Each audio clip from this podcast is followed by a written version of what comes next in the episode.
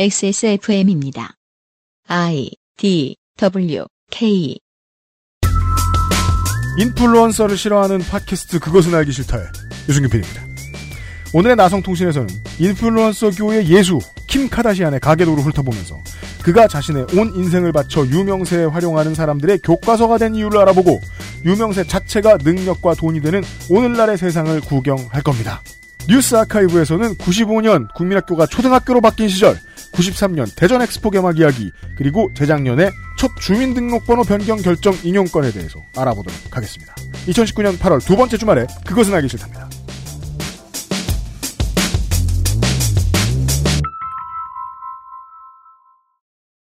윤세민 에디터 그 한국에 오래 살면 이제 그거 알잖아요. 뭐요? 게시판 문화에 익숙하니까. 네. 왜 지금 한국에서 게시판 문화에 익숙한 사람들이 문희준 씨를 존경하는가? 네, 네. 알죠. 알죠. 그 명칭에서 드러나죠. 그 다음 별명 있었잖아요. 네. 보살. 보살.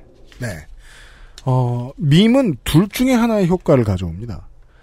한 사람을 참을 수 없이 고통스러울 만큼 엄청나게 전국적으로, 전 세계적으로 비웃음의 대상으로 만들어주거나, 아니면 그것과 조금 중첩되어 있는데, 엄청나게 긍정적인 의미에서 유명한 사람을 만들어주거나, 네. 조롱의 대상으로 유명해지거나, 존경의 대상으로 유명해지거나, 둘 중에 하나는 반드시 만들어줍니다. 근데 전자의 경우를 문희준 씨는 너무 오래 겪으셨죠. 겪어도 너무 오래 겪었는데, 그걸 겪으면서 그 유명세를 함부로 자기의 현금으로 전환시키려고 애쓰지도 않았어요. 그리고 방송에 복귀했을 때 태도가 굉장히 놀라웠는데 방송인의 attitude를 전혀 버리지 않았었죠. 그렇죠. 네, 그 밈을 활용한 방송에 출연하면서도 이미 전국구, 어, 전 아시아구 스타였다고는 볼 수 없는 태도로 그 밈이 자신을 놀리는 상황을 대처했거든요. 10년 넘는 기간 동안. 네, 그리고 그걸 대처하면서 얻은 것도 대단치 않아요. 네, 그리하여 밈 때문에 명예로워진 최초의 인물이 됐달까요? 문희준 씨는? 네. 왜 명예로워졌을까요? 얻을 수, 밈으로 인해 얻을 수 있는 걸 안 얻었는데도 이걸 견뎠기 때문에. 그 유피디님이라면 할 수 있겠어요? 아, 못합니다. 그 김구라 씨와 뭐요? 한 방송에 출연하는 거? 할 수 있어요. 아니요, 뭐, 문희준 씨로서. 아, 못하죠. 그죠. 저도 저한테 김구라 같은 존재들이 좀 있는데, 못하죠. 저도 못, 저도 문희준 씨라면 못했을 것 같아요. 쉽지 않은 수준이 아니라 너무너무 어렵죠. 네. 물론 뭐 김구라 씨가 얼마나 유연한 자세를 취했는지는 뭐 그건 또 뒷이야기겠습니다만 어 짤을 통해서 이 사람이 대인 배구나라고 유명해지는 방법은 별로 없어요.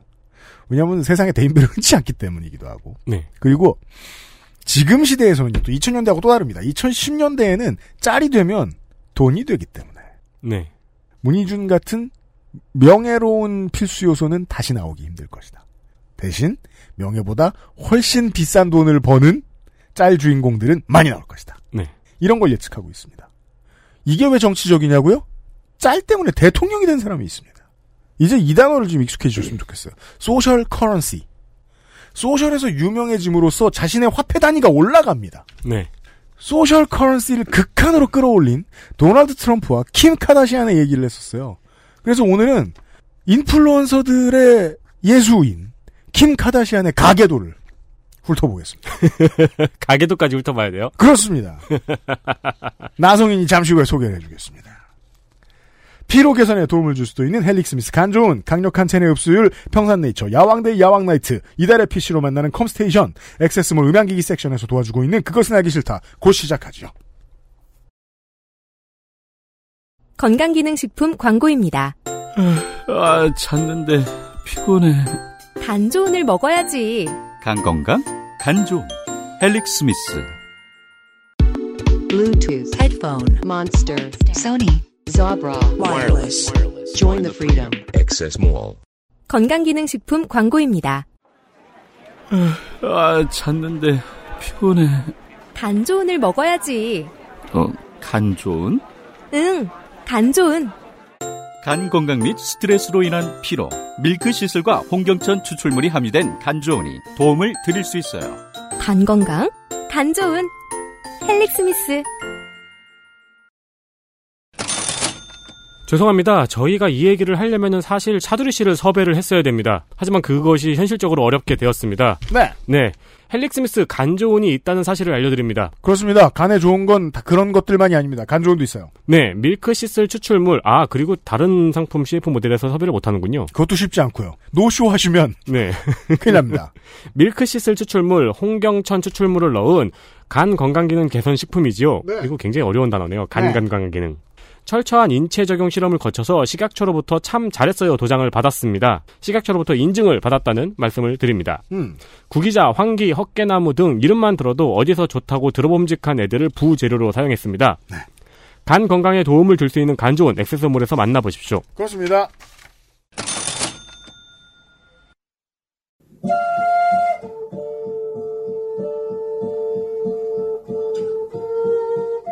먼 나라 이웃 동네 나성통신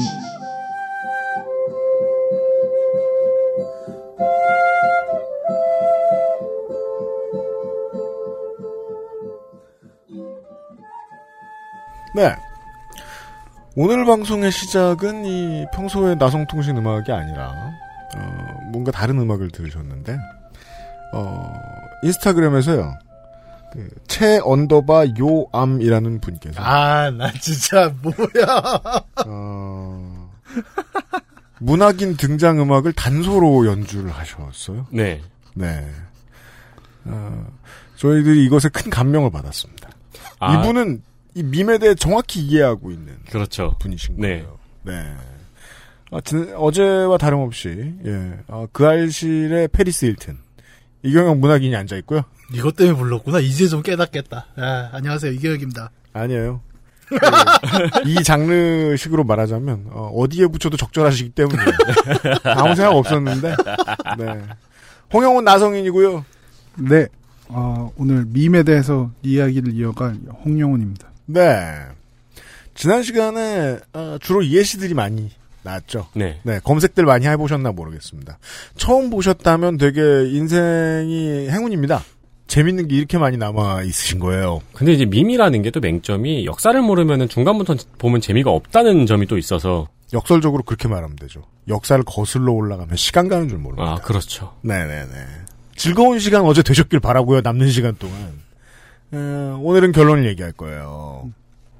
처음에 얘기했었던 그 이름, 정말 이제 언급을 안 할 수가 없는 이름을 이제 나오게 되죠. 네, 인류의 새 장을 연 네. 가족. 바로 카다시안 가족입니다. 네. 어, 카다시안 마케팅이라는 말이 생길 정도로 소셜미디어에서 카다시안 가족의 영향력은 절대적입니다. 카다시안 가족의 일거수일투족은 모두의 관심을 받고 화장품부터 신발까지 카다시안이 이용하는 모든 것은 엄청난 관심을 받게 되고 또 완판되고 인스타그램의 교황이에요. 네. 쉽게 얘기해서. 지난 시간에 우리가 드레이크에 대해서 얘기를 하면서 드레이크는 이 음악사적인 측면에서 지난 2010년대 동안 카니에 웨스트와 맞먹는 아주 큰 그림이다 이렇게 큰, 큰 그림자다 이렇게 말씀드렸잖아요. 여기에서의 큰이라는 건 비틀즈, 엘튼 존, 마이클 잭슨 같은 큰을 네. 말씀드린 거잖아요. 그렇게 큰 인물이었음에도 불구하고 카니에 웨스트는 어, 자신이 디자인한 물건을 팔, 팔아 제끼기 위해서 카다시안이라는 강력한 우군을 끼워 넣죠. 그렇죠. 자신의 가계에. 음, 음. 예. 어, 결혼했다는 뜻입니다. 인플루언서계를 정치계로 비교하자면 네. 이분들은 절대 군주고 royal family죠. 그렇습니다. 네. 이래서 카다시안 가족을 간략하게 설명할게요. 네. 알고 보면 굉장히 재밌습니다. 음. 일단 어머니 이 모든 일의 시작 어머니부터 시작하였습니다. 네. 크리스 휴튼. 네. 크리스 휴튼은 로버트 카다시안과 결혼해서 3남 1녀를 낳았습니다. 예. 로버트 카다시안은 성서 같네요. 아, 네. 네. 그러네요. 아르메니아계 미국인이죠. 네. 그래서 오제이 심슨의 절친이며 변호사입니다. 네. 오제이 심슨이 살인을 저지른 직후에 카다시안의 집으로 무죄를 했는데. 무, 네. 무죄, 무죄, 무죄지 않습니까? 네? 아, 그러니까 그 이렇게 얘기하죠. 살인을 저질렀으나 무죄였습니다. 네. 여튼 아무튼 살인을 했어요. 이 무죄인 분은. 사건이 일어난 이후에 네. 카다시안의 집으로 향했다고 하죠. 네. 네, 둘 사이에 나온 자식이 코트니, 킴, 클로이, 랍입니다. 네. 그리고 크리스 휴튼은 브루스 제너와 다시 결혼을 해서 네. 크리스 제너라는 이름으로 바뀝니다. 네. 브루스 제너는 1976년 몬트리올 올림픽에서 육상 10종 경기 금메달을 땄던 유명한 스포츠 스타죠. 전체적으로 유명하죠, 이 신랑들이. 네. 네. 크리스 제너와 브루스 제너는 켄달 제너와 카일리 제너를 낳았습니다. 네. 그리고 이후 그 신발 많이 모으시는 분들의 신발장에는, 어, 이자들의 저작권이 어딘가에 묻어 있습니다. 아, 그래요? 지금 나온 사람들의. 무조건이죠. 네. 혹은 광고비가. 네. 네. 그리고 이후 브루스 제너는 성전환을 해서 네. 케이틀린 제너가 됩니다. 그렇죠. 현재 미국에서 가장 유명한 트랜스젠더라는 별명도 가지고 있죠. 그렇습니다. 맞아요. 네. 그리고 이 가족 예. 엄마 아빠 뭐 형제 다들 이복 동생 다 합해서 가장 핵심은 킴 카다시안이죠. 네. 여러분은 인플루언서 바이블의 창세기를 요약해서 들으셨습니다. 네. 이건 아마 좀 레위기에 가까울 거예요. 민수기나. 제가 성서를 잘 몰라요. 네. 네, 제가 앞에 페리스 힐튼을 설명한 이유가 있어요. 네. 킴 카다시안이 페리스 힐튼하고 관계가 있거든요. 음. 근데 이 킴 카다시안이 카다시안 가족의 중심인 이유는 하나예요. 인스타 팔로워가 제일 많아요. 이 가족은 그런 가족입니다. 네. 인스타 팔로워가 무려 1억 4,100만. 입니다. 1억 4,100만. 그러니까 국가를 만들 수 있죠, 충분히. 충분히 만들죠. 네. 네. 한국이 세계예요. 네. 어렸을 때부터 유명세와 함께 살아왔고, 음. 그 왜냐하면은 엄청나게 유명한 그 변호사의 딸이니까. 음. 이게 어디 봅시다. 수- 단순 숫자로만 놓고 봐도 인구의 2%가 그녀의 팔로워예요. 와. 그러네요. 인류의 2%가. 와. 네. celebrity가 되려고 사교계에 입문을 했죠. 그렇죠. 그리고 업계의 조상님 이라고 네. 할수 있는 페리스 힐튼과 친해졌습니다. 그렇죠. 친해집니다. 네. 구약과 신약 뭐 이런 건가요? 그리고 당시에 아, 그 구약과 신약으로 놓고 보면 아브라함은 킴이에요. 음, 여전히. 네. 당시에 페리스 힐튼과 친해져서 아까 제가 잠깐 인스타 얘기를 했죠. 네. 그때 킴 카다시안이 페리스 힐튼의 시녀였어요. 페리스 힐튼 시녀로 유명했죠. 네. 네. 그래서 미디어에 얼굴을 내밀게 된 거죠. 대본에는 부하라고 써 있는데 네. 이게 또 번역하기가 어려운 말이죠. entourage. 네. 음. 네. 그 처음에 옛날에는 막 그 번역가들이 고민하다가 꼬봉들 뭐 이렇게 썼는데 뭐 그쵸. 정말 수하? 뭐 이렇게 얘기할 그 수도 지금 있고. 그러니까 뭘 하는지 모르겠는데 옆에 늘 있는 사람인 네. 거죠. 네, 네. 유명한 사람 옆에 늘 있는 사람. 메이크업계에서는 가방모찌라고. 그렇죠.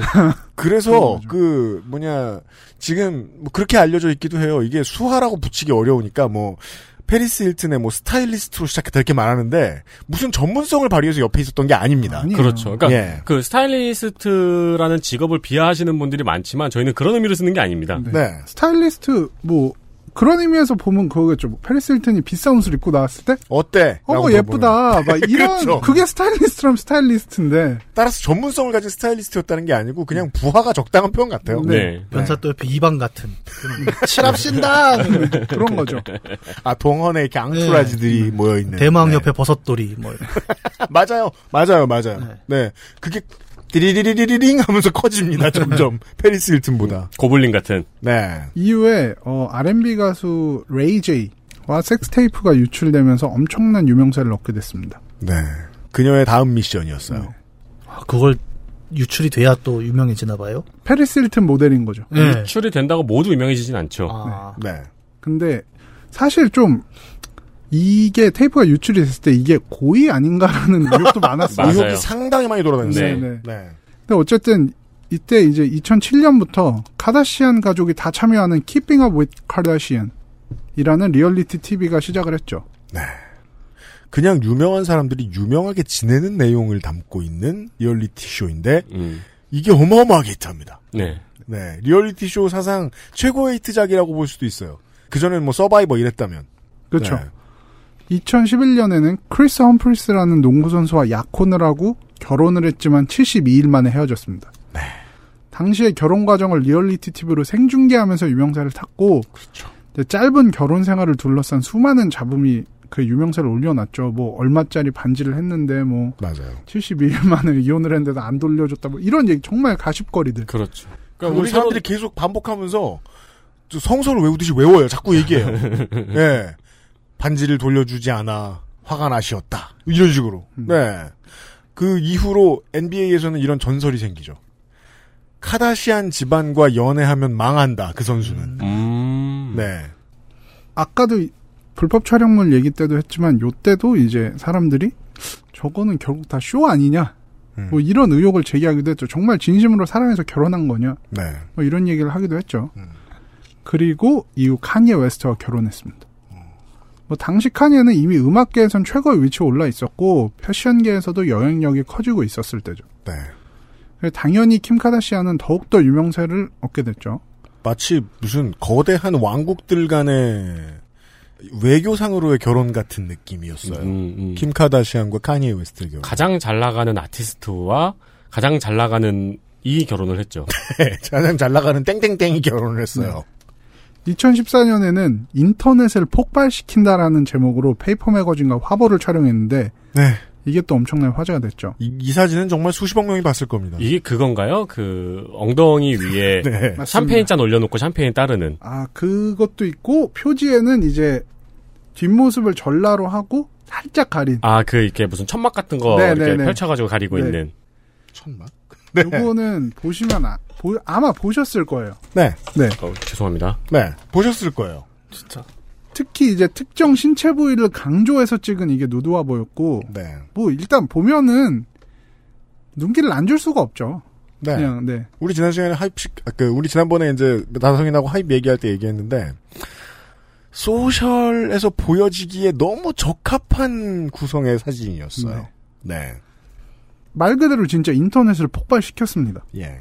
그리고 2016년에는 팝 가수 테일러 스위프트와 남편 칸예 웨스트가 설전을 주고받을 때 킴 카다시안이 테일러 스위프트와 칸예 웨스트가 통화하는 장면을 공개하면서 스위프트의 거짓말을 폭로했고 또 이게 화제가 됐습니다. 그 얼른 들어보셔도 그게 무슨 내용일진 몰라도 매우 시시콜콜하고 찌질한 것임을 알 수 있죠. 맞습니다. 네.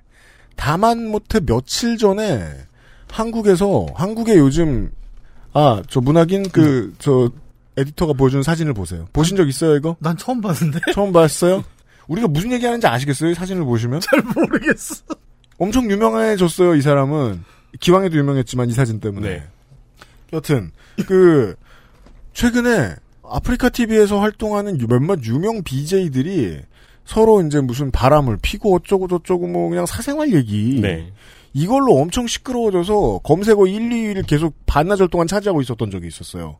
보면서 와 한국에도 들어왔구나 음. 라는 생각이 드는 거예요. 난 그건 봤어요. 예. 보면서 하나도 이해도 안 되고 이해하려고 시간 쓸 필요도 없는데 저같이 뭐 바쁘니까. 근데 아 어떤 문화가 들어왔구나 라는 생각은 들었죠. 네. 왜냐면 그 BJ들 방송 본 적이 없어도 이참에 검색해요. 네. 네. 알게 되죠. 어쩔 수 없이. 네. 2018년에 칸예 웨스트가 트럼프와 만나면서 한창 논란이 됐었죠. MAGA 모자. MAGA 모자 끼면 쓰면서 네. 카다시안은 직접 트럼프와 만나서 이제 과한 형을 부여받는 죄수들을 감형해주거나 이런 이른바 사법 정의를 다시 실현하는 이런 거를 해결하기 위해서 목소리를 내고 실제로 변화를 이끌어내기도 했습니다. 음. 네. 네. 여기까지 보시면은 킴 카다시안이 왜 유명한지 보이실 겁니다. 끊임없이 떡밥을 던져주고 이를 자신의 유명세로 흡수하는 능력이 탈추종을 불허합니다. 네. 소셜미디어의 마스터라고 해도 과언이 아니죠. 맞아요. 맞아요. 지금까지 그녀가 해온 일을 보면은 어떻게 하면 소셜미디어에서 관심을 받을 수 있나에 대한 교과서죠. 네. 네. 그리고 이걸 따라하다가 실패하는 사례들도 우리가 그 아시에서 종종 소개해드리곤 해요. 그렇죠. 네. 네. 이걸 따라하다 실패하면 그냥 묻히는 건데 그 안 묻히고 계속 살아나는 불사조인 거죠. 네. 제가 지금까지 킴 카다시안의 활동에 대해서 정리를 해볼게요. 아, 무기, 무기고의 그 킴 카다시안의 무기들이에요, 네. 이게. 유명인과 친분 쌓기, 음. 섹스 테이프, 유명인과 결혼, 이혼, 재혼, 누드 화보, 유명인과 디스전, 음, 대통령- 소셜에서. 네, 대통령과 독대와 사회적인 메시지. 뭐 더 필요한 요소가 있을까 싶을 정도입니다. 이건 다른 말로 하면 킴 카다시안의 직업이네요. 네. 예, 무슨 일을 하고 사는가. 음, 음. 예. 우리 같은 사람은 심장 떨려서 잘 못해요. 아, 그렇죠. 네, 이런 네. 떡밥 요소가 있어도. 네. 복제돼서 퍼지기에 좋은, 그러니까 밈이 되기 좋은 모든 요소들을 보여준 겁니다. 그렇군요. 이런 교과서적인 행보를 의붓자매인 켄달 제너와 카일리 제너도 똑같이 밟았고 예. 이들 두 명도 1억 3천만 명에 가까운 팔로워를 모으면서 예. 뭐 승승장구하고 있습니다. 그렇습니다. 카일리 제너는 2019년에 21살의 나이로 빌리어네어, 억만장자가 됐습니다. 네. 세상에서 가장 어린 빌리어네어죠. 아, 그래요? 네. 그러니까 물려받은 재산과 무관하게 말이에요. 음. 벌었잖아요. 그러니까요. 네. 음. 아니 1억 3천만에 가까운 팔로워를 모으고 있는 계정에 듣고 계시는 사장님 여러분의 상품을 딱 한 장만 올린다고 상상해 보십시오. 얼마나 황홀한지. 네. 그럼요. 어, 뭐, 이런 게 제가 볼 때는 그 사람들이 많이 강조하는 물고기를 주기보단 고기 잡는 법을 가르쳐라. 거. 네. 어, 언니가 몸소 실천하신 거예요. 맞아, 맞아. 어, 너희들 이렇게 하면 돼. 이렇게. 예. 네, 카일리 제너의 영향력을 보여주는 사건이 스냅챗 사건인데요. 네. 스냅챗의 열렬한 유저였던 카일리 제너가 트위터에 요새 누가 스냅챗 쓰지? 이렇게 한마디 올렸어요. 예. 그랬더니 스냅챗의 주가가 완전히 폭락했고 손실액이 무려 16조 원에 달했다고 합니다. 어. 네. 유명인 하나의 영향력이 기업은 물론 소셜미디어의 플랫폼 흥망까지 좌우하는 세상이 된 거죠. 1억여 명의 팔로워들이 어? 스냅챗은 힙하지 않구나. 라고 받아들인 거죠. 음. 네. 이 세 자매의 직업이 바로 인플루언서입니다. 이것이 바로 네. 인플루언서다. 이제 유명세는 현금화할 수 있는 자산인 거죠. 네. 현금화하는 방법 너무나 다양하죠. 뭐 브랜드 홍보대사로 돈을 받거나 뭐 자신의 브랜드를 만들 수도 있고 뭐 전혀 상관없는 제품 인스타그램에 포스팅하는 것만 해도 돈 받을 수 있죠. 네. 사람들의 관심 자체가 돈이 되는 거고 이게 hype 때 소개해드렸던 social currency라는 개념이죠. 그렇습니다. 그러니까 이게 뭐 막 되게 나쁜 세상을 보여드리는 게 아니고요. 그냥 세상의 본질 중에 하나를 보여드리는 거예요. 그, 저, 박원순 시장하고 문재인 대통령 때문에 유명해진 수제 구두가 있죠. 네. 최근에 다시 중흥기를 맞았어요. 덩달아서 그 수제화 만드는 공장들도 좀 웃기 시작했고요. 예전에 비해서. social currency는 어디에나 있어요. 제가 요즘 자주 가는 바의 창문을 보면은 이 인스타그램에 유명세가 올린 빌딩이 바로 보이거든요. 그게 뭔데요? 임블리 빌딩이 바로 옆에 있어요. 어. 아, 임블리. 예. 직업이라는 개념이 능력을 제공하고 그에 따라 돈을 받는다는 전통적 관념에서 벗어나고 있다는 것입니다. 인플루언서는 꼭 능력이 없어도 되는 직업입니다. 네. 유명세는 능력에 따라 생기는 게 아니니까요. 하지만 유명세를 통해 돈을 번다면 그건 직업이죠. 네. 이제 유명인이란 직업이 생긴 걸 뭐 아무도 부정할 수가 없는 거예요. 그러니까 이 사람한테 정신 차리고 취직이나 해라고 누가 말할 수 있어요. 못하죠. 네. 물론 처음에는 이제 유명해서 유명한 사람들에 대한 거부감이 있었습니다. 그, 게임을 집에서 계속 많이 하고 있어요. 막 90년대에. 이 놈팽이 식충이. 근데 그가 돈을 벌어왔어요. 음. 프로게이머가 됐죠. 네. 새로운 직업이 열린 겁니다. 그렇죠. 야, 뭐, 이, 이 관종, 똑바로 살아! 근데 그가 관심만 끌어모으는 것만으로 돈을 벌기 시작했어요. 네. 인플루언서가 됐어요. 그렇죠. 심지어 어른들은 아직도 싫어합니다. 얼마 전에 그 감스트 같은 경우가 아버지 문자 보낸 거 공개를. 했었죠. 네. 아버지는 전혀 이해를 못 하셨어요. 얘가 돈을 얼마를 어. 벌든 간에. 네. 그, 그래서 재밌는 거죠.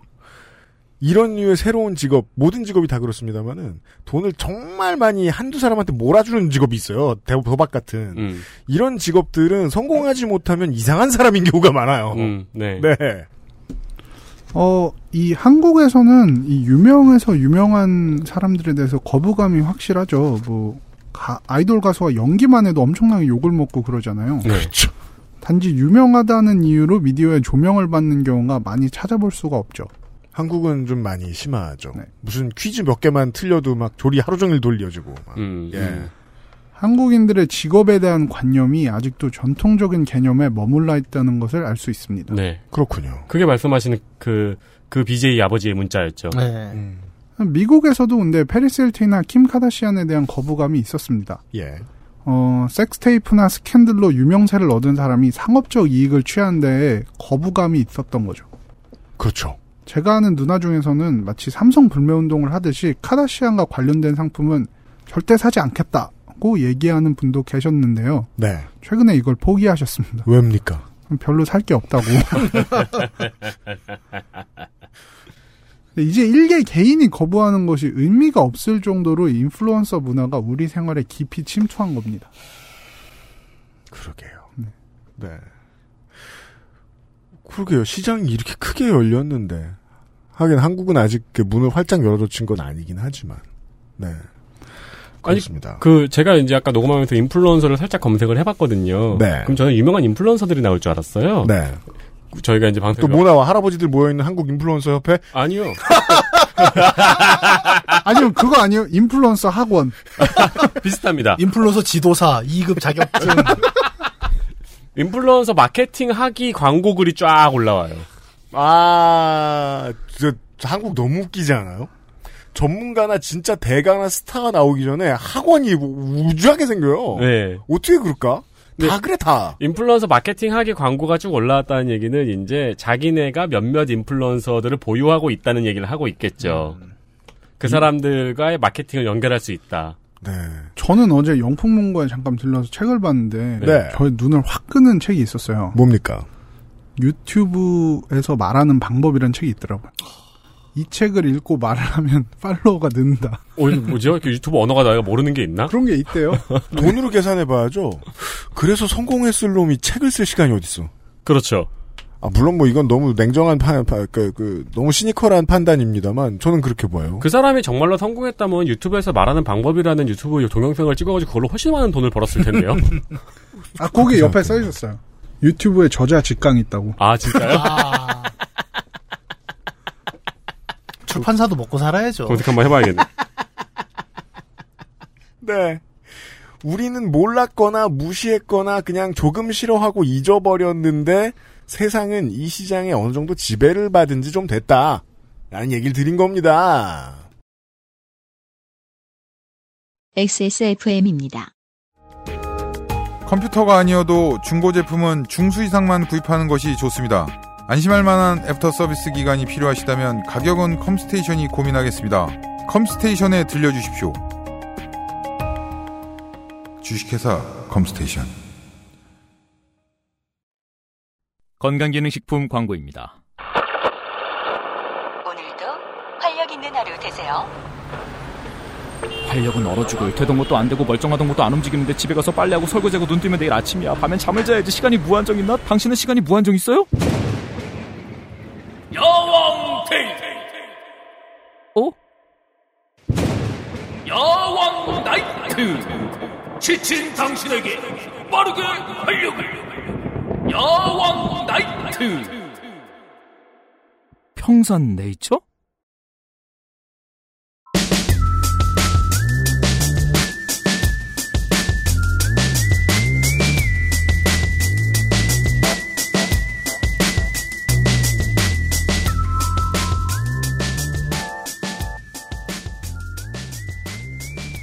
광고를 듣고 왔습니다. 2019년에 아마도 마지막 나성통신 시간의 마지막 시간.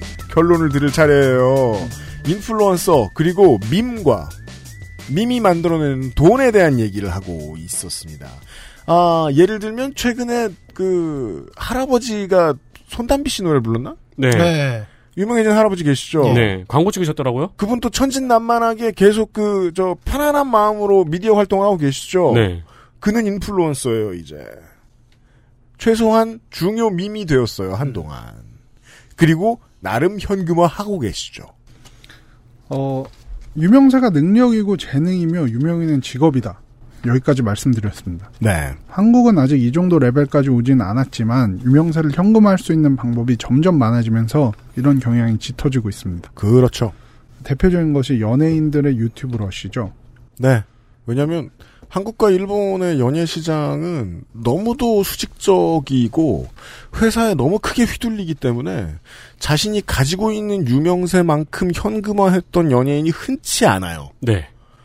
8, 90년대 연예인들 되게 유명했던 사람들 지금 못 먹고 못 사는 사람들 되게 많아요. 그렇죠. 회사가 다 뺏어 먹어서. 네. 이제는 후배들이 어, 그 상황을 타파하고 있는 모습들을 보여주고 있어요. 자기가 직접 현금화에 나서면서. 그, 저, 아프리카 TV나 트위치에서 열심히 하죠. 아니면은, 지금 뭐, 팟캐스트도 연예인이 진행하는 팟캐스트를 덜어 들어보실 겁니다. 음. 네. 아니 그리고 전국을 다 다니는 홍진영 씨가 왜 트위치를 하겠냐고요. 그렇죠. 네. 홍진영 씨는 너무 전국을 다녀가지고 팬 팬들도 힘들다고 하잖아요. 그, 뭐, 팬 못하지, 그거. 유료비가 얼마야. 네, 네. 근데 트위치도 하시잖아요. 전기차로 다녀 따라다녀야 되겠다. 예. 근데 이제 한국에서 보여진 이런 경향은 어떻게 보면 좀 초보적인 단계고 네. 미국에서는 좀 다른 경향이 보이고 있습니다. 그렇습니까? 네, 유명세가 단순한 마케팅적인 가치를 지닌 것이 아니라 실제 다른 분야의 재능을 만들어주기까지 한다는 겁니다. 네. 특히 음악계에서 이런 경향이 보이고 있습니다. 네. 그 미국에서 유명한 TV 프로그램 중에서 닥터 필이라는 게 있어요. 네. 심리학자 필 맥그로 박사가 오프라 윈프리 쇼에 나왔다가 유명해져서 아예 독립적인 쇼가 된 겁니다. 그렇죠. 위키피디아에 보면은 타블로이드 토크쇼라고 돼 있는데 네. 뭐 말 그대로 뭐 심각한 가정 문제나 놀랄만한 사연이 있는 사람들을 초대해서 이야기를 나누는 것입니다. 그 총체적 난국입니다. 보고 있으면. 그거 옛날에 저거 아닌가요? 제리 스프링거 쇼인가 그거 아닌가요? 비슷하죠. 네. 음. 그러니까 상담은 의미가 없고요. 그 지금 상담 받으러 나온 사람이 얼마나 이상한가를 음, 음. 보여주는 게 내용의 거의 대부분입니다. 그 한국에서도 비슷한 쇼가 하나 있잖아요. 네. 그 이영자 씨랑 컬투 씨가 진행하는 안녕하세요. 어, 안녕하세요. 네. 그게 사람들이 이 밈이나 이 인플루언서의 아직 청정지대라는 나성인의 해석을 동의할 수밖에 없는 게 안녕하세요를 보는 청취자들 시청자들의 반응을 보면 알 수 있거든요. 음. 충실하게 소비해줘요. 욕을 막 하면서. 어, 저는 못 보겠어요, 그거. 전 안 보거든요. 네. 보는 사람들은 저런 방송을 왜 하냐까지 말하면서 충실하게 소비해줘요. 음. 근데 왜 봐? 자기는 왜 봐? 예? 저런 방송 왜 하냐면서. 뭐가요? 그것까지 계산된 거죠. 그쵸. 그죠? 네. 그죠? 그죠? 예. 근데 이제 2016년에 이 닥터 필에 당시 13살의 소녀 다니엘 브레골리라는 소녀가 나왔습니다. 그녀는 차를 훔치거나 칼을 휘두르는 불량 소녀 딸이라는 캐릭터로 나왔는데 네. 이제 관객들이 중간중간에 웃으니까 짜증이 나서 네. 밖에서 만나자 그건 어때? 라는 위협적인 대사를 했습니다. 시비 거는 말이었어요. 네. 전형적인. 근데 다니엘의 발음이 너무 웃겨서 이제 catch me outside라는 대사였는데 네. catch me outside라고 들렸고 밖에서 저 현금 결제해 달라. 네. 네. Catch me outside. How about that? Catch me outside. How about that? Catch you outside.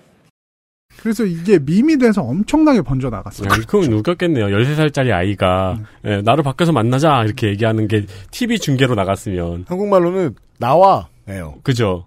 근데 재미있는 것은 한 번 유명세를 얻고 나자 그녀가 래퍼로 데뷔를 했다는 겁니다. 이렇게 준비가 돼 있는 사람들은, 네. 배드베이비라는 이름으로 랩을 하고 있는데 랩을 하고 있는데. 저도 사실 처음엔 약간 무시했어요. 이게 뭐 이런 애가 랩을 한다고 그러면서 들어봤는데 음악이 은근히 괜찮고 어, 진짜요? 네 괜찮은 뮤지션으로 커나가고 있습니다. 지금 음. 뭐 엄청나게 차트에서 흥행을 한다거나 작품성을 인정받는 건 아니지만 음. 친구가 이제 16, 17 이 정도의 나이니까 계속 뮤지션으로 성장을 해나가고 있는 건 확실하죠. 네. 과거 아티스트들이 밈을 통해서 인기를 더한 것과는 다르게 밈을 통해서 유명해진 뒤에 아티스트가 된 거죠. 한국에 비슷한 사람 있잖아요. 누구요? 장문복 씨. 제가 그 얘기 하려고 그랬는데요. 아, 그래요? 장문복 씨까지는 아니지만 비슷한 사례 뭐 그냥 밝히진 않을게요 누군지.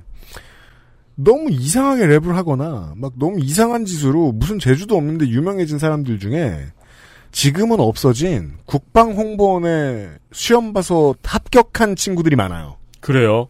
즉 국군은 알고 있었던 거죠. 밈의 효용에 대해서. 음. 얘가 할수 있는 건 없는데 더 유명하니까 얘를 뽑아 하고 뽑힌 거예요 서류 전형에서. 생각보다 국방홍보원이 밈에 굉장히 강해요. 저도 국방홍보원이랑 같이 일을 하잖아요. 네. 제가 작년에 그 소녀전선 관련한 아 작년에 소녀전선 관련한 글을 한번 썼는데 네. 국방홍보원이 그거를 어 이건 밈으로 뜬다 밀더니 인터넷에서 막 밀더라고요. 그래요. 국방일보 트래픽이 작년에 그걸로 30배가 떴어요. 와. 굉장히 잘 알아요. 국방홍보원은 여러분 생각하는 것처럼 고리타분한 조직은 아닙니다. 있으신 분들이. 예. 네.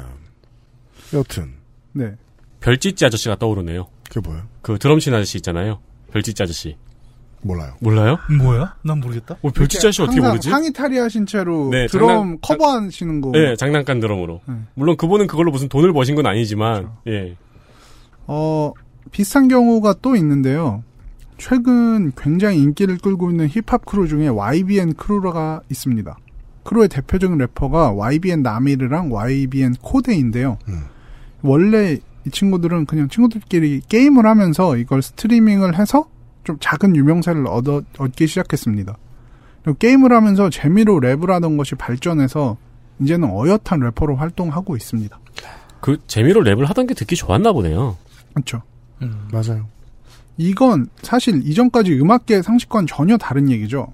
뮤지션과 결과물 그리고 이를 홍보해서 유명세를 얻고 음악을 파는 과정을 생각을 해보죠. 원래 뮤지션이 있습니다. 네.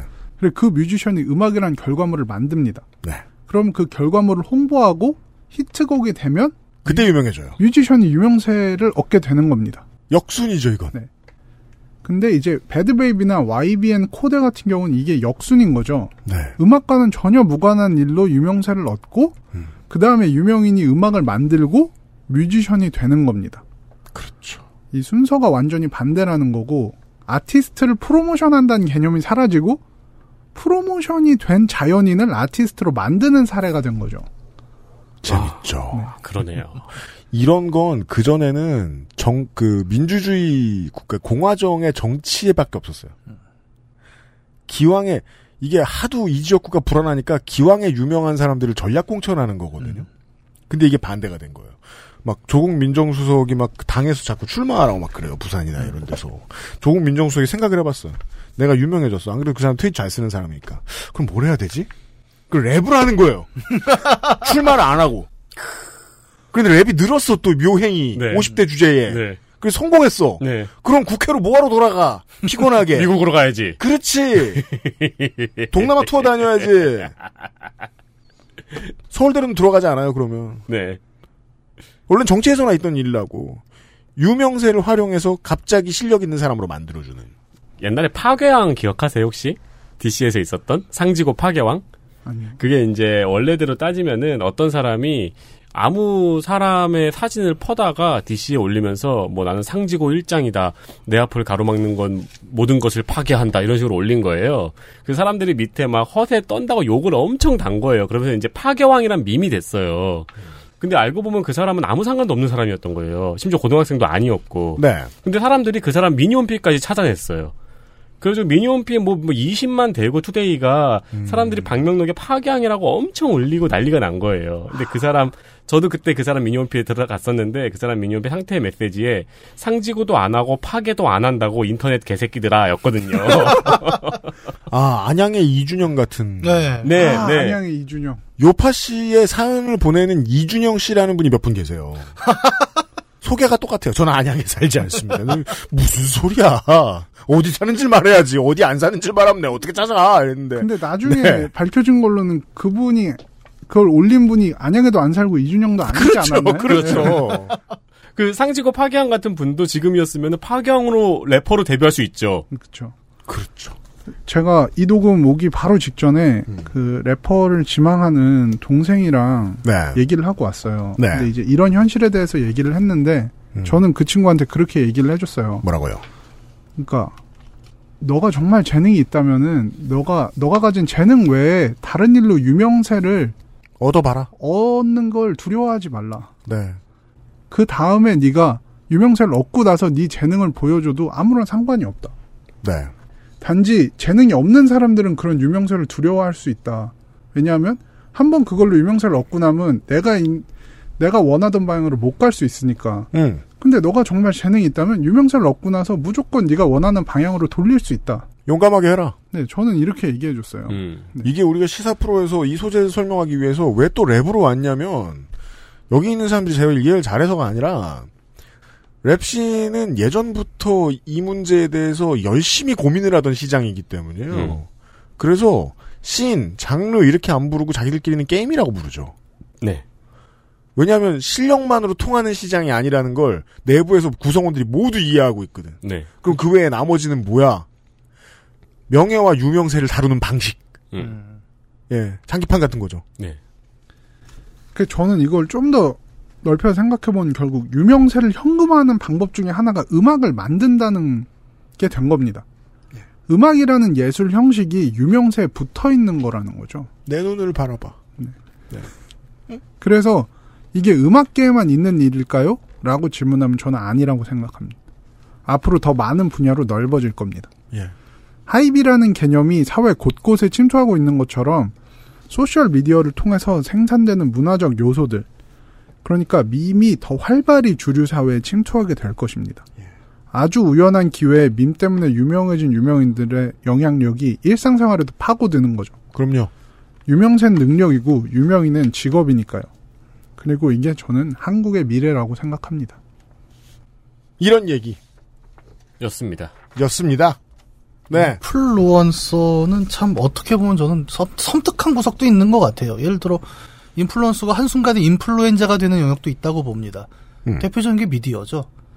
또 보도를 다루는 사람들의 경우가 저는 개인적으로 굉장히 우려를 하는 부분도 있는 게 이 유명해야 뜬다라는 것은 말씀하신 대로 굉장히 기본적인 상식이고 지금 어, 실제로 유명해서 뜨는 기자들도 많습니다. 네. 근데 예를 들어 사실을 갖고 싸우는 보도 같은 경우에는 이게 본질을 잡아먹는 캐- 시장이기도 하죠 한편으로는. 맞아요. 예, 정말 자극적인 헤드라인을 달고 기자가 인플루언서가 되면 언론인이 인플루언서가 되면 그런 문제가 생겨요. 이 사람이 틀린 말을 했을 때 지지자들이 와서 감싸줘요. 그렇죠. 네. 사실 네. 저희는 그 사례를 훨씬 더 많이 말씀드렸죠. 네. 옛날부터. 왜냐하면 우리는 주로 시사 미디어니까. 네. 네. 그러니까 그게 섬뜩한 거예요. 어떤 시장에서는 이게 굉장히 큰 동력으로 돌고 어떤 시장에서는 본질을 잡아먹는 또 요소가 되기도 한다는 거. 이게 왜 섬뜩하냐? 어, 이게 안 들어가면 좋은 시장에서 옆에 세상을 보고 자꾸 배워. 지금 맨날 얘기하잖아요. 옛날에 기자, 옛날에 언론인들은 배운 게 있고 공기가 있으니까 80년대 기자들이 갑자기 소셜로 뚝 떨어졌어. 소셜 안 썼을 거예요. 네. 내 이름 나가면 안 돼. 내가 유명해지면 안 돼. 이러면서. 지금 언론인들은 안 그렇죠? 그리고 내가 취재를 어떻게 했는지를 자꾸 얘기하죠, 막. 제가 틀렸을 수도 있는데 그런 사람들도 있어요. 음, 음. 예. 인플루언서가 돼서 자신의 지금 모자란 힘을 벌충하려고 하는 언론인들이 있다고. 그들이 왜 그렇게 생각하게 되었는가를 오늘 설명한 거기도 해요. 그리고 이제 개인적으로 들어가면 이제 이런 상황을 보는데 또 개인적으로 들어가면 이제 늙은 사람의 반성 같은 게 있는 거예요. 저는 20대에 그러니까 사람들이 항상 얘기하는 컨텐츠는 가지고 있지만 카르텔 때문에 내부로 진입하지 못하는 사람들의 서러운 사연들이 익숙해져 네. 있잖아요. 네, 저희도 그 문학 문학계 컨텐 그 카르텔에 대해서 얘기를 한 적이 있고요. 네. 그런데 이런 사회를 보면 요즘에는 오히려 아 이제는 컨텐츠가 있는데 카르텔 때문에 진입을 못 한다는 얘기는 완전히 핑계구나. 네. 컨텐츠가 있는 사람은 어쨌든 간에 이런 식으로 진입을 하고 컨텐츠를 보일 수가 있구나. 라는 생각이 또 반성처럼 들더라고요. 그래서 똑같은 기재인데 좋게 쓰이는 곳도 있고 나쁘게 쓰이는 곳도 있고 그렇죠. 그렇다는 거예요. 그이 밈이 좋은 점이 그거거든요. 그 이제 미국에서 발전된 미국에서의 형태는 좀 다른데 대중한테 유명세를 얻어놓으면 먼저 유명인들한테 가서 굽신거릴 필요가 좀 없어요. 음. 예. 네. 대중한테 얻은 유명세를 바탕으로 대등한 관계가 돼서 그 사람들이랑 친해지면 돼요. 네. 우리가 연예계에 대한 얘기를 많이 하니까 그리고 또 며칠 전에 BJ 사건도 터지고 그랬으니까 이렇게 설명할 수 있습니다. 버닝썬에서 말이에요. 네. 사람들이 뭐였다며요. 자기가 돈 많고 잘생기고 그 잘 나간다고 생각하는 애들끼리 친구를 했겠지. 음. 즉 서로 급이 맞아 보인다고 생각하는 사람들끼리 친구가 됐겠죠. 네. 근데 그들의 정체는 뭡니까? 아, 작곡가, DJ, 가수, BJ 네. 이런 사람들이었어요. 어떤 직업들은 옛날에 돈을 못 벌었을 테니까 아무리 잘하는 사람이었어도 저 자리에 못 꼈을 거야. 음. 그렇죠. 돈과 유명세는 우연히 오잖아요. 네. 근데 이 유- 우연히 유명세를 얻는 방법이 이제 공개가 됐어. 그럼 내가 이걸 아무 일이나 하다가 얻었어. 그럼 버닝썬에 들어가서 그 사람들이랑 친구를 먹을 수 있었다는 거예요. 음. 세상이 이렇게 바뀌었다는 거예요. 거기서 들어가서 무슨 짓을 했는지 얘기하는 건 아닙니다. 네. 되게 네. 자기 검열 가끔씩 하게 되는 것 같아요. 왜 이렇게 싫지? 질투인가? 질투도 있죠. 네. 우리가 질투하는 것들 중에 우리는 실제로는 돈보다는 유명세 질투를 더 많이 해요. 그렇죠. 전 그렇게 생각해요. 네. 부삼성님한테는 질투가 안 가거든요. 이 얘기를 이렇게 길게 한 다양한 이유들이 있는데 그건 이제 앞으로 방송을 들으시면서 차차 그냥 깨달아 나가시면 되겠습니다. 왜냐하면 신문을 많이 보면 내가 신문을 볼 때 스트레스를 안 받으려고 하는 게 되게 나쁜 습관인데요. 스트레스를 안 받으려고 하는 사람은 어떻게 생각하냐면 기사에 나와 있는 건조한 사실 그대로가 본질의 전부인 줄 아는 경우가 있어요. 어, 이 사람은 이렇게 손해를 받고, 이 사람은 노동자로서 이런 피해를 받고, 아, 이 사람은 사용자로서 이런 나쁜 짓을 했고, 정치권은 뭐 보수는 어떻게 굴고, 진보는 어떻게 굴고, 요렇게만 보면은 세상을 다 이해할 수 없다고 생각합니다. 그러니까 모두가 밈을 현금화하기 위해서 삶을 살아가고 있는지도 모른다라는 의심을 가지고 봐야 어, 시사를 읽는데도 좀 더 쉽지 않을까라는 생각이 듭니다. 네. 1960년대 마샬 멜루라니안 학자가 미디어는 메시지다라는 얘기를 하면서 어 새로운 얘기다라고 한번 이야기를 했었죠. 네. 어, 얘기가 또 바뀌는 것 같아요. 저는 이 셀럽이 메시지다라고 또 다른 얘기가 나올 수 있는 시대가 왔다. 네. 좀 그런 생각이 많이 드네요. 어, 매우 그렇습니다. 예. 네. 시대상의 변화를 보셨습니다. 네. 나성에선 익숙한 일입니다. 한국에도 곧 들이닥칠 것입니다. 제가 이걸 얼마나 익숙하냐면은 네. 주말에 이제 Art District라는 그 LA의 어떤 지구가 있어요. 네. 그런 데를 가면은 정말 거짓말 안 하고 코너마다 누구나 다 사진을 찍고 비디오를 찍고 있어요. 아, 맞아요. 네. 그거 정말 코너 코너마다. 저도 강남역에서 봤어요. 그, 그 유튜버들이 마주치는 장면. 네. 그건 마치 저 지하철에서 거린 두 사람이 마주치는 걸 보는 것 같은 생경함이었어요. 원래 그 구역 정한 다음에 아니었나 봐. 이거 뭐 네. 질투하잖아요. 그런 거야? 근데 저도 홍대 걸어 다니면은 굉장히 많이 봐요. 이렇게 셀카봉 들고 걸어 다니잖아요. 말하면서. 네, 맞아요. 네. 아, LA에 많겠군요. 유, UPD는 질투할 만한 게그 밈을 하나 갖고 있었죠. 뭐야? 아, 저, 저! 예, 여러분, 예, 얘기를 안 해도 아실 겁니다. 그게 뭘 밈이야! 실수지! 실패한 밈이라고 보죠. 예. 그렇죠. 본인도 살아있는 밈이시잖아요. 성공한 밈이죠. 성공한 밈. 이건 아. 성공한 밈이죠. 얘기를 괜히 했구나. 그래. 음. 할까 말까 고민했는데 괜히 했어. 아, 상대가 상대라 유리하게 끝났네요. 좋습니다. 아, 나성인 되게 짤, 사실은 뭐 언제 방송에 올릴지 제가 지금 녹음하면서 몰라요. 나성이랑 같이 지금 녹음을 하는 타이밍인데, 아, 저희들은 이제 한참 더워지기 시작할 때 녹음을 했는데, 아, 되게 짧은 시간 오시는데 녹음 되게 많이 하셨거든요. 네. 네. 다른 일도 많으셨는데. 네. 네. 사실 어. 요새는 LA 자체도 밈 아닙니까? 그, 저기, 제가 LA에서 있을 때 그, 아, 맞네. 제가 94년에 처음 LA. 네. 124승을 할 수 있었죠. 그 다음 광고에서 어, 그 사람 때문에 지각한 사람이 너무 많아가지고 정상 참작이 됐어. 이게 너무 웃겼어요. 아, 한국에선 요새 94년 LA가 밈이군요. 밈이죠. 한국에 한동안 올 일 없을 텐데, 다시. 이번에는 한국에 오셔서 어떠셨어요? 이번에 한국에 와서 뭐 색다른 거 없었나요, 한국에? 한국에 와서 제일 색달랐던 거는 PC방에서 파스타 먹은 거. 아, 아주 십몇 년 만에 PC방을 갔는데, 예, 아, 되게 굉장히 색다르더라고요. 네. 요새 그죠. 조리 허가를 다 받더라고요. 네네. 그 바보들은 카운터 갔다가 잔소리 듣죠. 일로 올지 말고 눌러라. 접니다. 아니 그리고 옛날에는 PC방 알바가 꿀 알바의 상징이었는데 지금은 지옥의 알바가 됐어요. 조리사죠, 조리사. 네. 자격증이 있어야 할 수 있을 것 같아요, 요즘 PC방 알바는. 부자 나라 한국을 마음껏 만끽하고 가시는, 네. 홍영훈 나성인이었습니다. 아, 또 언제 뵐진 모르겠지만, 분명히 또 뵐 일이 있을 거예요. 네. 네, 뭐, 여기서 뵙든, 아니면은 거기서 스카이프로 뵙든, 곧 또 뵙죠. 어, 나성인 수고하셨습니다. 네, 다음번에 더 재밌는 얘기로 찾아오겠습니다. 안녕히 가십시오. 네, 감사합니다. 감사합니다. XSFM입니다.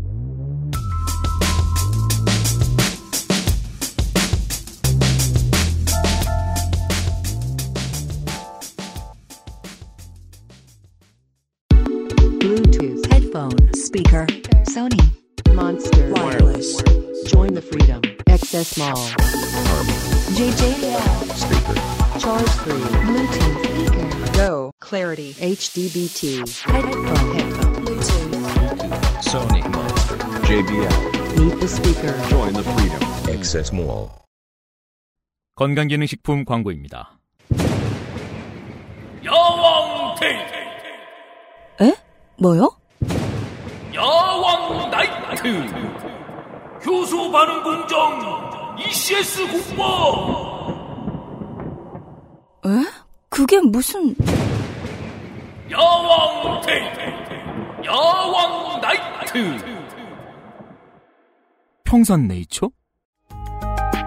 용산 선인상가 21동 1층 130호 주식회사 컴스테이션 서울 02-2120-2337로 전화 주십시오.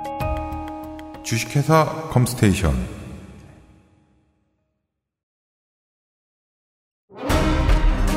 아스트랄 뉴스 기록실 뉴스 아카이브 나성이는 추워지면 다시 만날 수 있도록 하겠고요. 올겨울이 갑자기 되게 빡빡해지겠네요. 네. 일본, 미국, 프랑스. 일본은 확정인가요? 아니요. 모르겠어. 모르겠다. 그거 저는 방송을 만들 뿐입니다. 네. 확정되면 알려드리겠고요. 뉴스 아카이브입니다. 광복 50주년이었던 1995년 교육부는 국민학교라는 명칭을 초등학교로 바꿉니다. 음흠. 저는 제가 마지막 국민학생이라는 기억이 있는데 이게 외국이었나 봐요. 네. 기록에 의하면은 제가 첫 번째 초등학생이고 음. 83년생까지가 마지막 국민학생이더라고요. 네. 그리고 이 마지막 국민학생은 그대로 커서 이해찬 1세대가 됩니다. 그렇습니다. 네. 왜인지 모르, 저는 그래서 아직도 이해가 안 돼요. 이건 뭐 그냥 중요한 문제는 아니고요. 어, 초- 국민학교 나온 사람이 왜 자기 초등학교 나왔다고 이렇게 편안하게 말을 바꾸지? 국민학교 나왔으면서? 저는 국민학교 나왔는데? 국민학교 졸업했는데? 뭐, 모여도 됩니다만, 그게 순전히 언어 습관만의 문제일까? 예, 네, 그거 궁금하더라고요. 네. 그런, 어, 8월 둘째 주에 있던 얘기입니다. 네, 그래서 국민학교 때의 추억을 떠올려 봤습니다. 아, 그렇군요. 네. 대전 엑스포 당시에 전국의 초등학생들이 모여들었습니다. 네.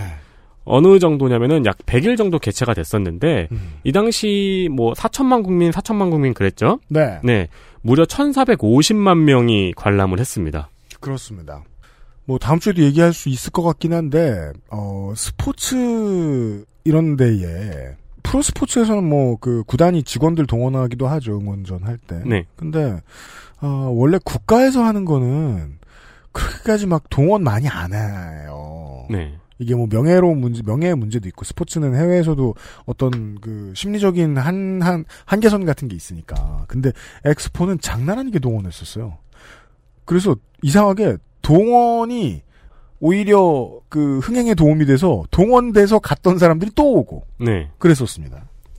전 국민의 3분의 1입니다. 음. 어, 그리고 당시에 이게 인기 방학 숙제였어요. 네. 네. 생각해보면은 부모님들 입장에서는 학교를 폭파시켜버리고 싶은 일이었겠죠. 음. 네. 그렇죠. 서울에서 대전까지 14시간이 걸렸대요.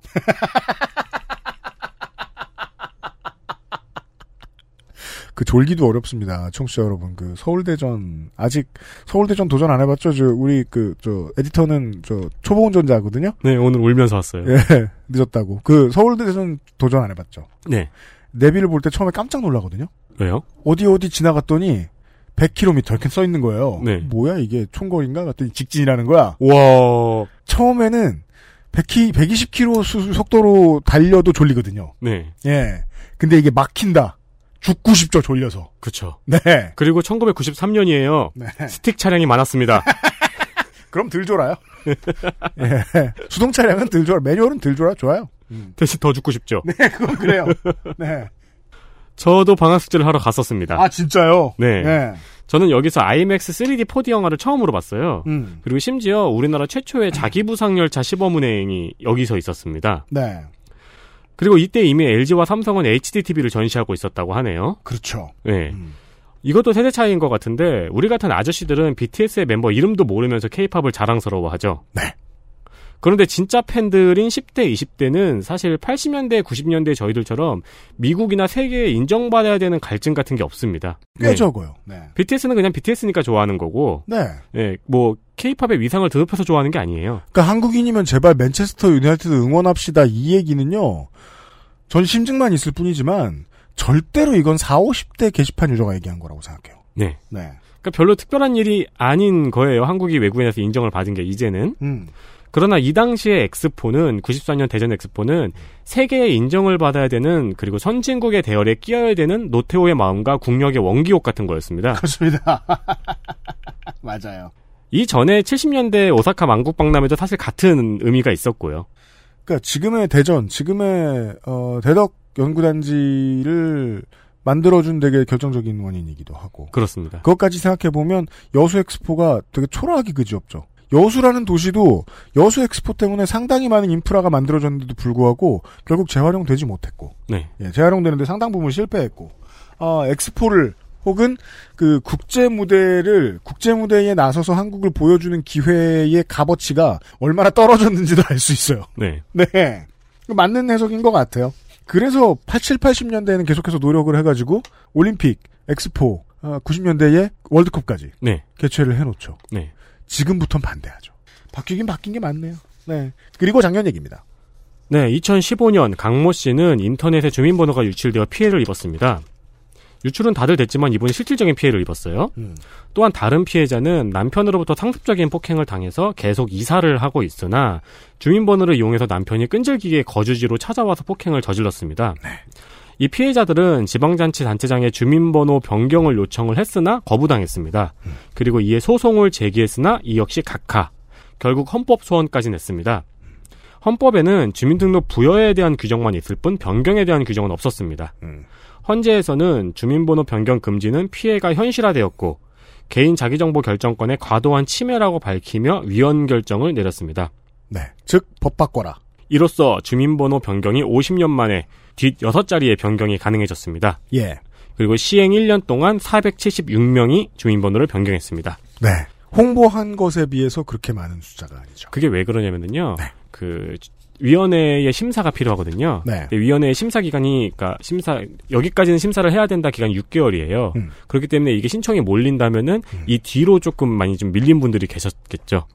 효용성을 확실히 이야기해주고 동시에 그 다른 부처들이 움직여야 되는 문제인데 앞으로의 정보 유출을 최대한 막을 수 있는 뭔가 기술을 개발하는 거를 네. 부추겨 줬으면 사람들도 어 이참에 나도 정보 유출 걱정 없는 인생이 한번 돼볼까 하면서 우르르 가서 바꿨을 수도 있는데 그렇죠. 아직까지는 홍보에는 실패 중인 것 같다. 네. 어, 이후 진선미 의원은 그래도 여전히 많은 개인 정보가 주민번호를 통해서 드러난다면서 뭐 생일 드러나고 성별 드러나고 출신 지역 드러나죠. 네. 아예 임의 번호를 부여해야 한다는 재개 정안을 내기도 했습니다. 음. 재작년 국감에서 이재정, 이재정 의원이 김부겸 장관의 주민번호를 맞췄던 일도 저희가 전해드린 바 있습니다. 그렇습니다. 그래요. 2년, 2년 됐네요. 이것도 되게 긴 호흡의 싸움이 될 것 같다는 생각이 듭니다. 갑자기 환기를 하게 되니까 생각이 나네요. 예. 네. 결국 한국인들은 한국에 살고 있는 남한에 살고 있는 한국인들은 한 번쯤 개인 정보를 싹 세탁해야 되거든요. 그렇죠. 한 명 빠짐없이 네. 그날이 언제가 올지 모르겠습니다. 결국 이제 전자신분증으로 가자는 이야기가 점점 구체화되고 있는 것 같은데, 네. 어떻게 될지는 아직 모르겠습니다. 그렇습니다. 그 진선미 장관이 당시에 주장했던 이야기는 지금 애플 카드가 받았죠. 어 그래요? 번호 없는 카드를 내놓죠. 지금 예 곧. 아 몰랐네요. 안드로이드로 넘어와서. 왜냐하면 그때 그때 번호를 만들면 되니까. 와. 왜 한국에서 쓸 수 없습니다. 예예예. 예, 마지막입니다. 2016년 8월 4일입니다. 3년 됐네요. 보건복지부가 서울시의 청년활동 지원 사업에 대한 직권 취소 조치를 취했습니다. 네. 근거는 일단 지자체에서 사회보장제도를 신설하거나 변경할 경우에는 보건복지부와 협의를 해야 합니다. 근데 협의는 오랫동안 했어요, 서울시가. 네. 서울시는 복지부의 요청을 반영해서 사업 내용을 많이 수정했다. 여러분 재밌는 거 아세요? 민원인한테는 공무원이 공무원이죠. 네. 그래서 아우 공무원 이러면서 승질나죠. 근데 공무원한테도 공무원이 공무원이군요. 그렇죠. 서울시는 아 이거 공무원한테 줬잖아. 네. 그랬더니 공무원은 그건 그런데 그럼 이제 그 서울시 공무원이 아우 공무원들이란 그 상황이네요. 네. 네. 이미 수정 많이 했다고 밝혔고 복지부는 협의는 했는데 네. 조정 절차를 거치지 않았다고 밝혔습니다. 그렇습니다. 공무원 답변이죠. 네. 그 지방자치법에서는 지자체장의 명령이나 처분이 법령을 위반하거나 음. 현저히 부당해 공익을 해친다고 인정이 된다면은 복지부 장관이 서면으로 시정할 것을 명하고 어 이걸 씹으면은 취소할 수 있다는 내용이 있습니다. 그 이를 근거해서 직권 취소를 한 거예요. 이게 critical한 부분입니다. 나머지 장관급보다 서울시장이 장관급으로서 좀 더 낮아질 수밖에 없는 아킬레스건이 여기 있습니다. 네. 법이 상위이기 때문입니다. 그 하위에 뭐가 있다고요? 명령과 처분. 이건 지자체의 권한이죠. 네. 복지부에서는 서면으로는 3일, 그러니까 하루 전에 시정 명령을 내리고 다음날 업무 시간이 되자마자 직권 취소 공문을 보냈습니다. 네. 사실은 이게 공무원이 공무원 한 것이 아니라 정치적인 플레이였다는 것이죠. 그렇죠. 공무원들은 9시 출근이죠. 네. 그러나 보건복지부의 컴, 보건복지부의 컴퓨터보다 서울시청의 컴퓨터가 더 부팅이 빨랐습니다. 네.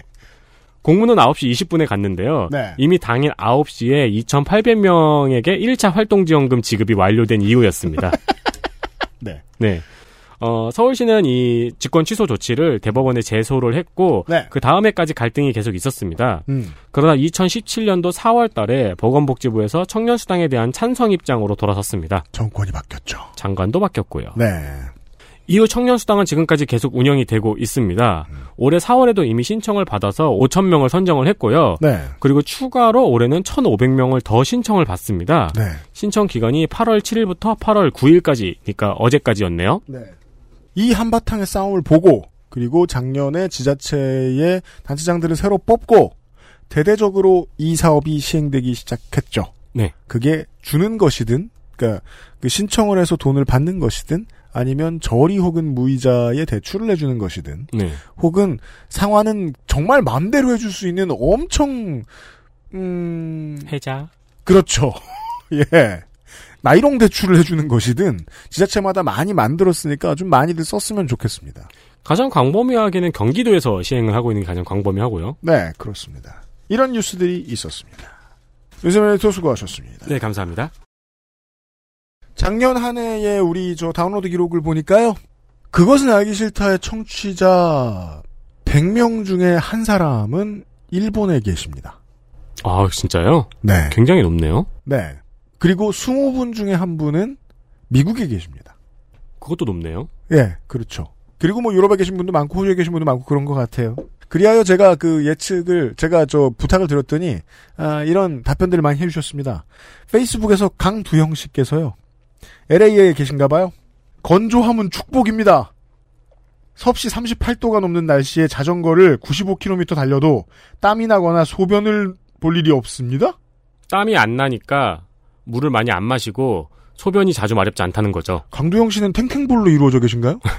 아니, 이제 그러면은 뇌에 피가 안 통할 테니까 댓글을 쓰기 어려울 거예요. 목마르다고 물을 엄청 마시면서 달리는데 말이죠. 다만 기후변화의 변화의 영향인지 갈수록 LA도 습도가 올라갑니다. 제가 이 궁금해가지고 여쭤봤잖아요, 청취자 여러분들께. 많은 분들이 답을 좀 해주셨고요. 그리고 파리에 있는 홍석사도 얘기를 해주더라고요. 어, 정말요? 네. 아, 뭐로가나 이쪽이 낫긴 낫다.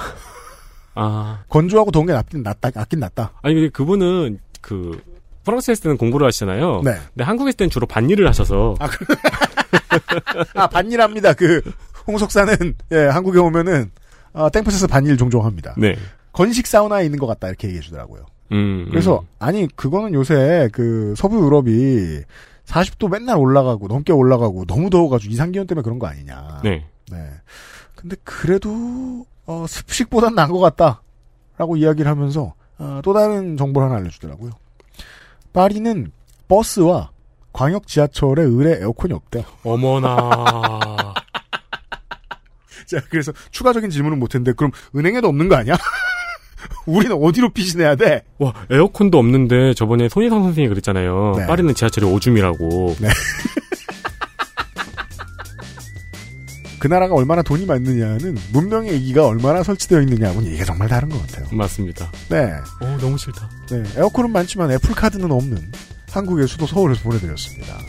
이번 주에 그것은 알기 싫다를 마무리해 주습니다 들어줘서 감사합니다. 윤세민 에디터하고 유승균 PD였습니다. 다음 주에는 언젠가는 제가 꼭 이걸 하고 싶었습니다. 스포츠 팟캐스트.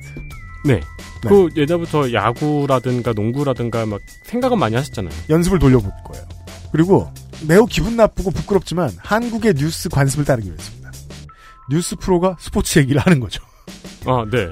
대신에 각 잡고 좀 해보도록 하겠습니다. 한국의 스포츠 언론과 아, 시사 다루는 언론은 스포츠의 중요도를 측정하는 문제에 있어서 너무 초보적이고 상스럽습니다. 지난 60년째. 중요한 스포츠 이벤트가 있었는데 정말 관심 밖에서 끝났습니다. 시작했다가.